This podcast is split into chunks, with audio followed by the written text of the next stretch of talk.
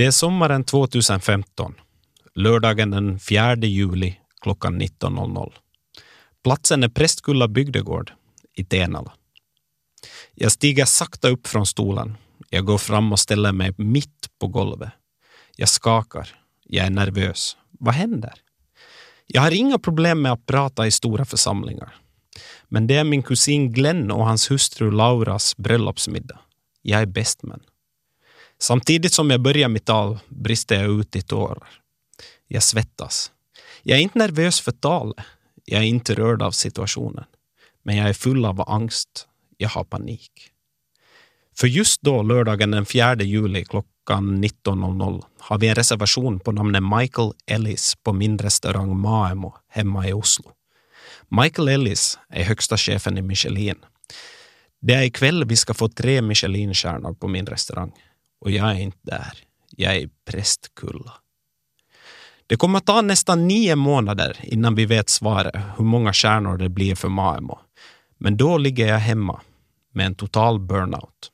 Jag heter Pontus Dahlström och jag är din sommarpratare idag.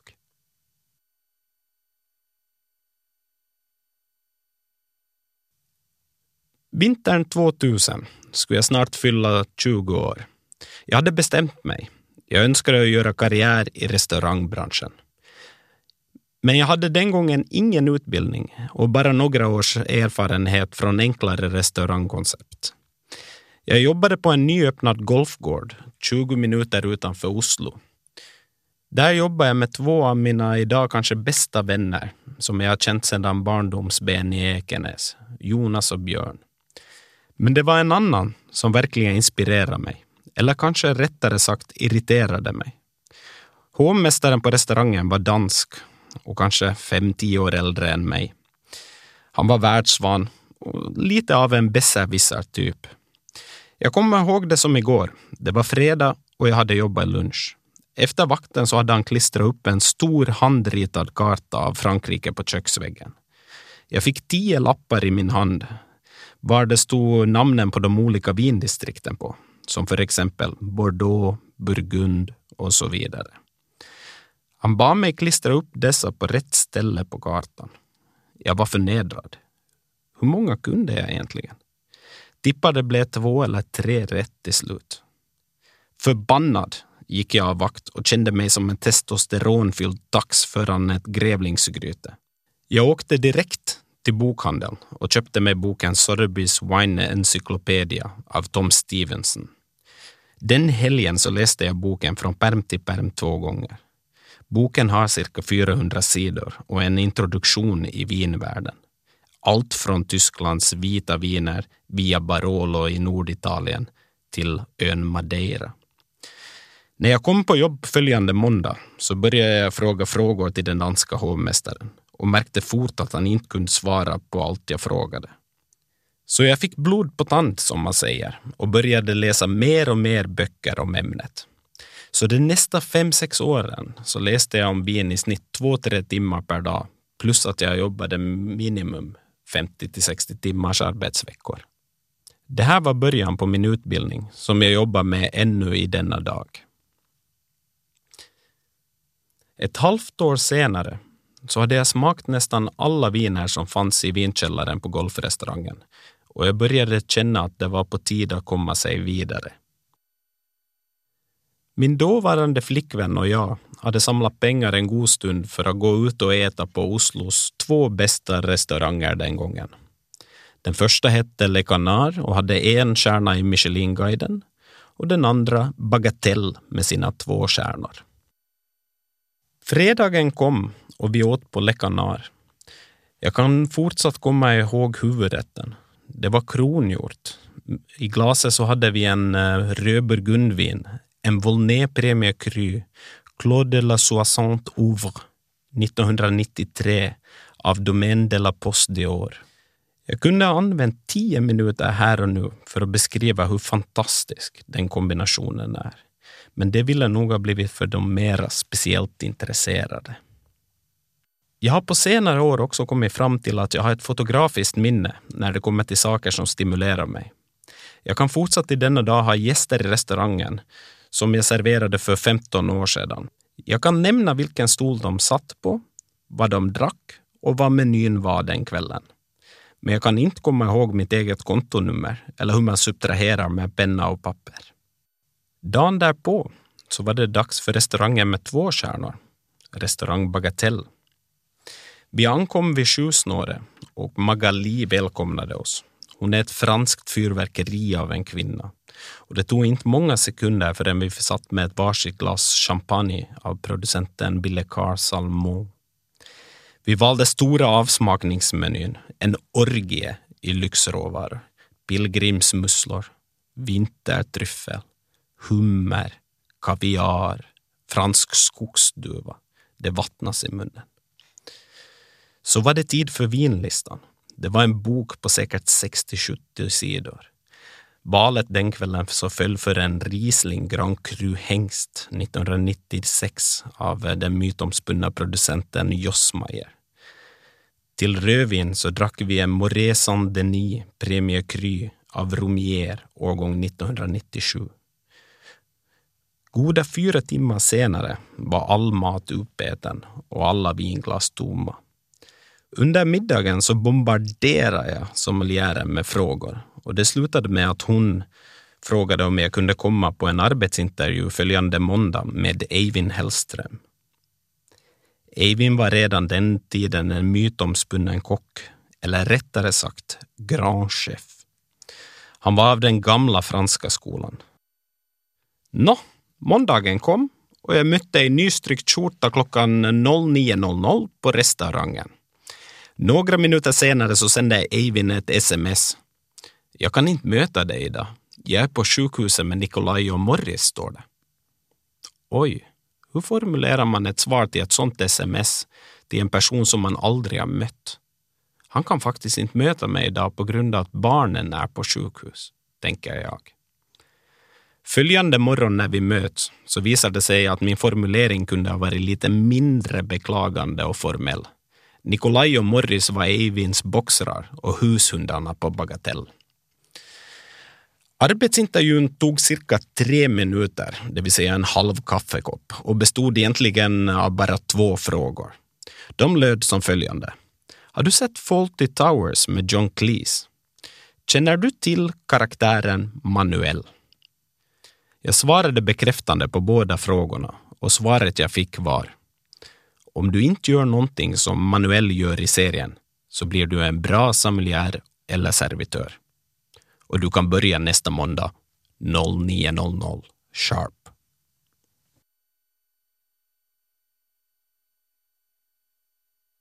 Jag stannade på Bagatell i lite över fem år och ser tillbaka på den tiden som en viktig del av min uppfostran. Eller rättare sagt, Eivind lärde mig vad han anser är viktigt här i livet.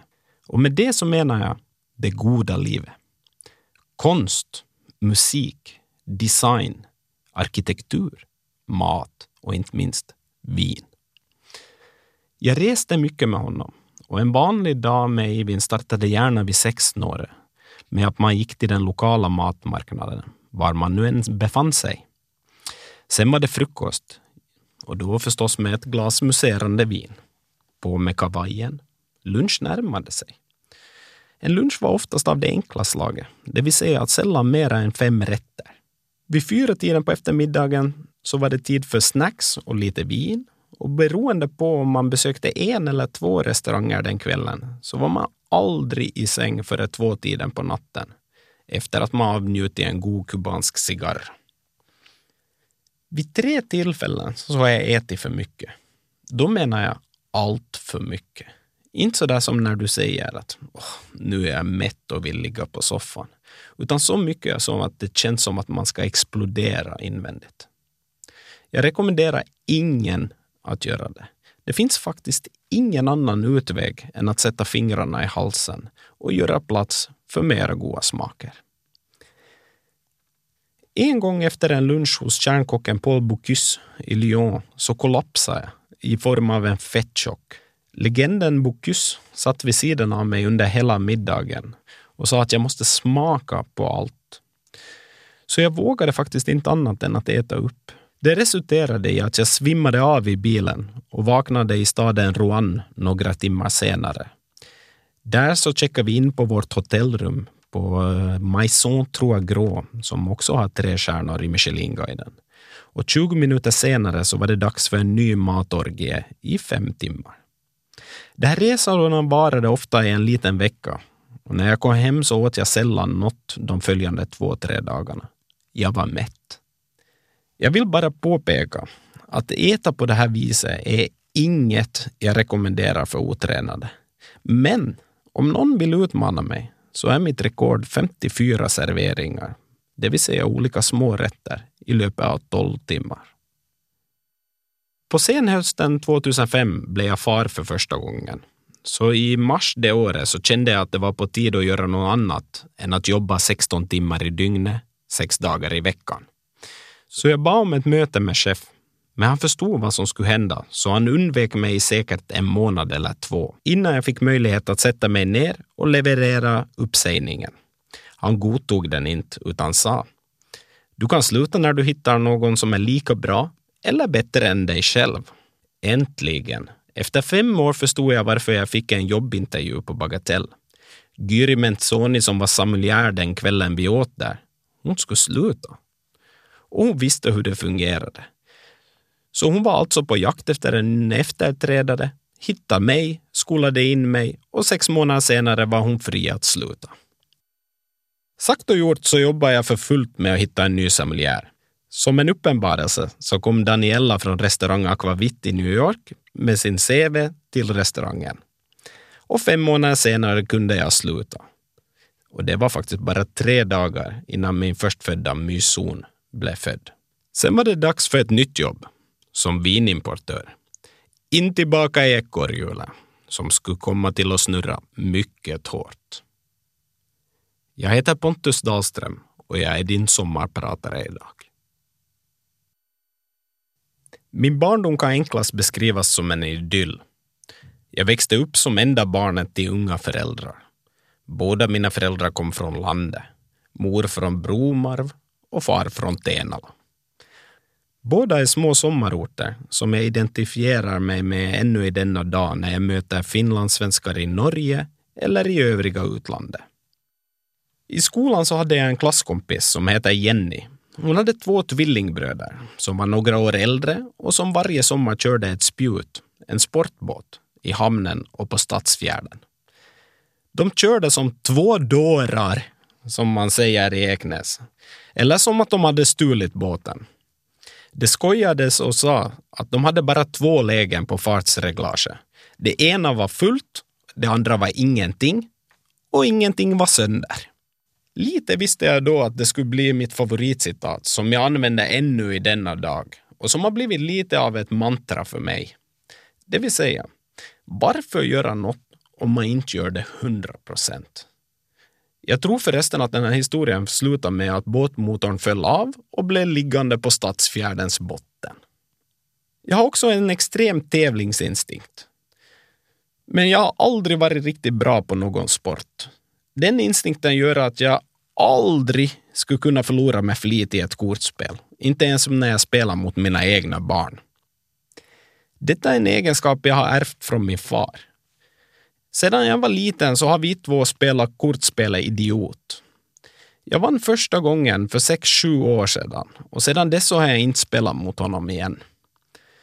Han ska aldrig få glädjen av att vinna över mig igen. Allt detta tror jag är grundläggande egenskaper som har gjort att jag är den jag är idag. Som barn ville jag bli arkeolog.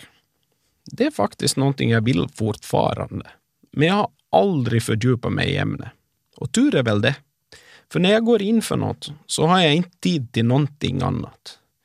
De senaste åren så har jag till exempel fascinerats av klockor.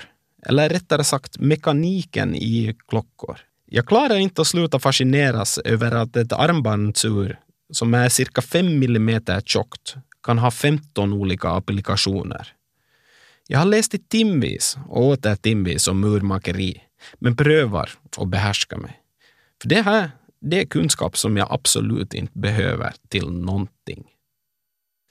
Redan tidigt i mitt liv så visste jag att jag inte skulle bo i Finland när jag var vuxen. Jag vet faktiskt inte varför och jag vet inte vad det kommer av, men jag skulle bort. Den resan började jag sommaren 95 när jag flyttade från Ekenäs till Bromar och öppnade glasskiosk som Finlands yngsta företagare. När jag öppnade Pompas glass så var det första gången jag förtjänade egna pengar. Jag förstod ganska snabbt att anställda kostar, så jag jobbade själv så mycket som möjligt. Inte för att jag var snål, men varför ge bort mina egna pengar till någon annan? En tanke som jag fortfarande står för. Att ha en egen business som 14-åring är en fantastisk skola. Man märker snabbt att ingenting här i livet är gratis. För ett bortskämt 80-talsbarn som jag var det mycket lärorikt att flytta hemifrån så tidigt och försöka stå på egna ben.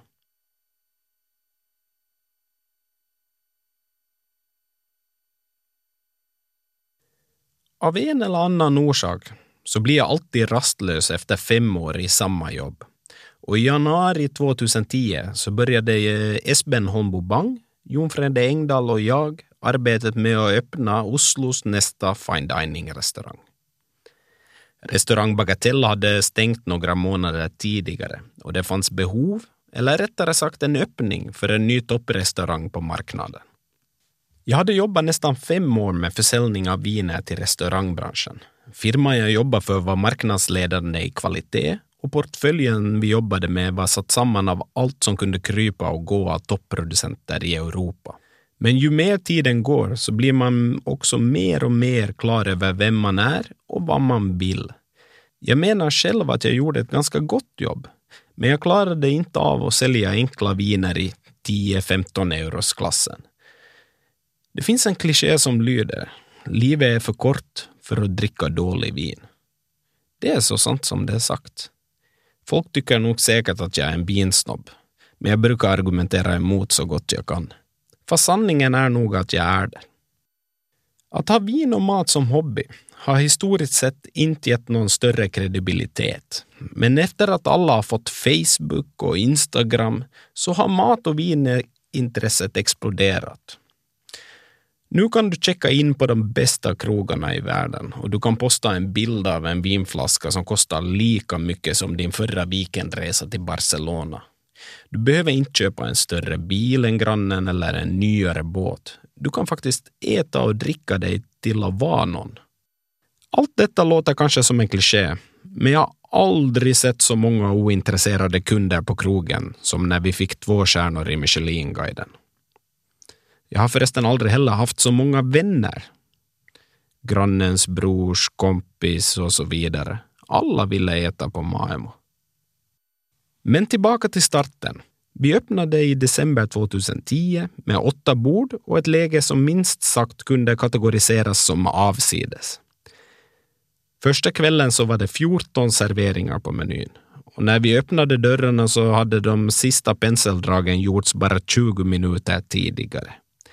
I köket så hade Esben med sig två andra kockar och jag anställde två stycken som tidigare också hade jobbat på restaurang Bagatell. Tanken min var ganska enkel. Då vet man vad man får. Jag kommer ihåg att det var 36 gäster första kvällen och den enda planen vi la i serveringen för den kvällen var vi gör det som på Bagatell. Sex timmar senare var alla belåtna och gick hem. Vi var klara med första dagen, men nu skulle vi upp och fram. Vi skulle prestera. Hela driven och filosofin var att vi skulle bli lite bättre för varje dag. Tänk om någon av gästerna kom tillbaka efter en tid och sa hm, ja, det var nog bättre förra gången. Man hör det tyvärr allt för ofta i restaurangbranschen, men det skulle absolut inte hända oss. Kosta vad det kosta vill. När mars 2012 kom så började nervositeten stiga.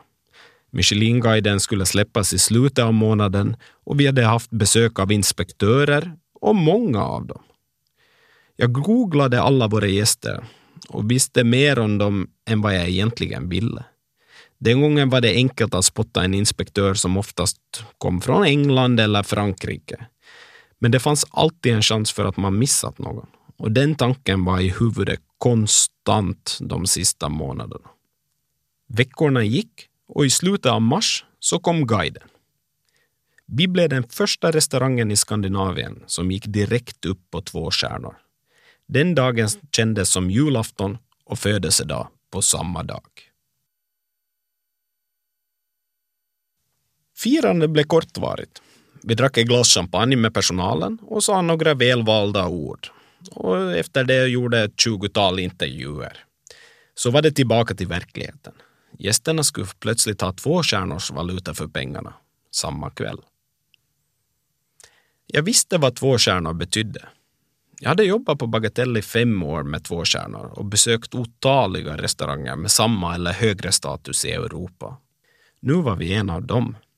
Men det enda jag klarade att tänka var att vi var så långt ifrån en tvåstjärnig restaurang som jag kunde tänka mig.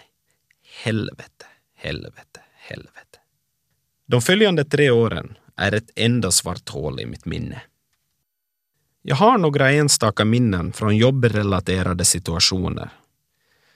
Men för exempel i 2013 i februari så föddes vår dotter Lyli. Vi gifte oss samma sommar hemma i Ekenäs. Men jag har bara några vaga minnen av de två första åren med Lyli. Det känns ganska jävligt här och nu att sitta och berätta det till alla er. För det har jag faktiskt inte sagt till någon annan tidigare. Inte ens min fru. Min kropp började också säga ifrån. Jag sov cirka fyra timmar per natt, eller rättare sagt, jag låg i sängen. När jag vaknade tog jag rutinmässigt en snus och fem minuter senare så började jag dagen med att spy på toaletten. Jag hade haft två prolapser tidigt i karriären och ryggen började jävlas igen.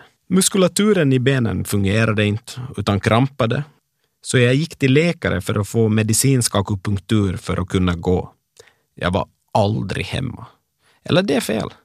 Jag var hemma på söndagar, men då sov jag eller så var jag skitsur. Folk i min närhet började allt oftare fråga hur det gick med mig. Jag svarade alltid att det går helt fantastiskt. Folk frågade om jag hade gått ner i vikt. Nej, svarade jag, inte tror jag det. Jag har börjat träna. Inget av det var sant. Sen sommaren 2015 vägde jag 63 kilo. Nästan 20 kilo mindre än min matchvikt. Jag vägrade lyssna. Jag var ju på topp.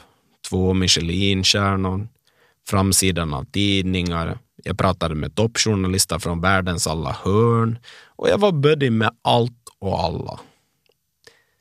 26 augusti 2015, då var det slut. Jag kom inte upp av sängen. Det var helt omöjligt. Kroppen sa ifrån. Men jag var klar i huvudet och det enda jag klarade att tänka var jag ska aldrig mer jobba i restaurang. Samma dag som jag vaknade med total burnout så ringde jag min läkare. Han var också en gammal stamgäst i likhet med min advokat, min skomakare och min bankkontakt.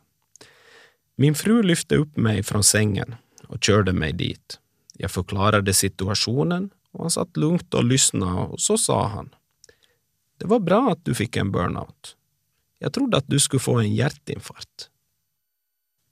Två år tidigare satt jag i Vålränga kyrka och tog farväl av en kollega och vän som bara blev 45 år gammal. Han lämnade efter sig två små barn. Där och då bestämde jag mig för att sälja min del i Maemo. Jag ville inte dö. Det slog mig. Fan, jag har ju en familj. Jag måste ju ta hand om dem. De tre nästa veckorna låg jag bara i sängen. Jag hade tics på båda ögonen och skakade. Efter de tre veckorna satte jag på mig en pulsmätare och gick tur-retur till postlådan.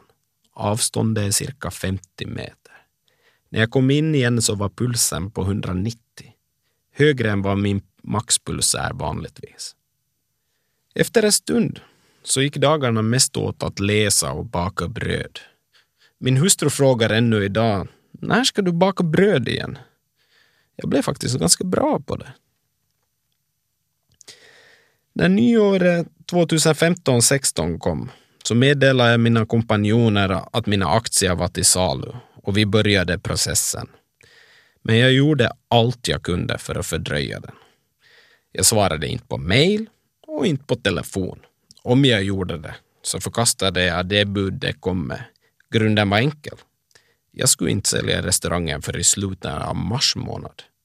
Varför kan man fråga sig?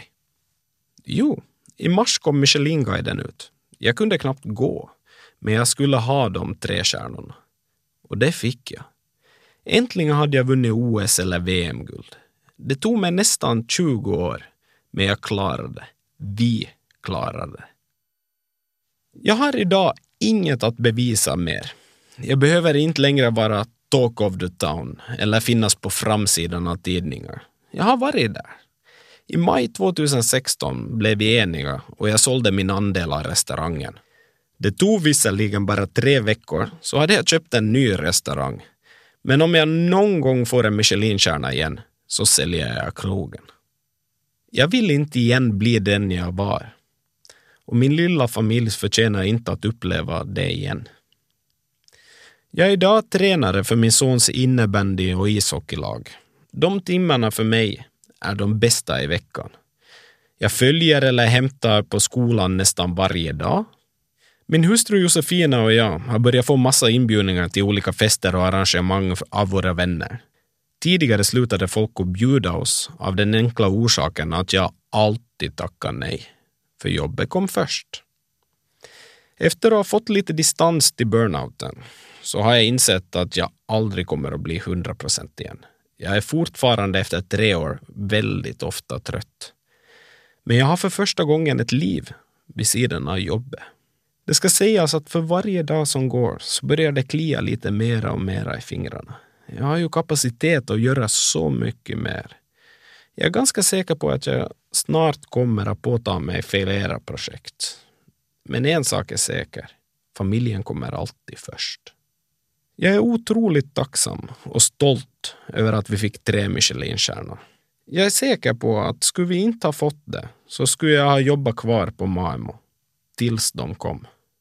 Då skulle jag troligtvis ha varit utan min familj idag. Jag förstår faktiskt inte hur min älskade fru stod ut i alla dessa år.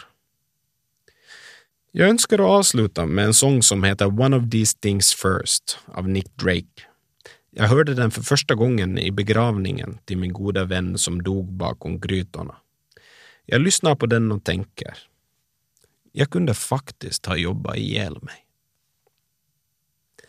Mitt namn är Pontus Dahlström. Idag har jag varit er sommarpratare. Tack för att ni har lyssnat.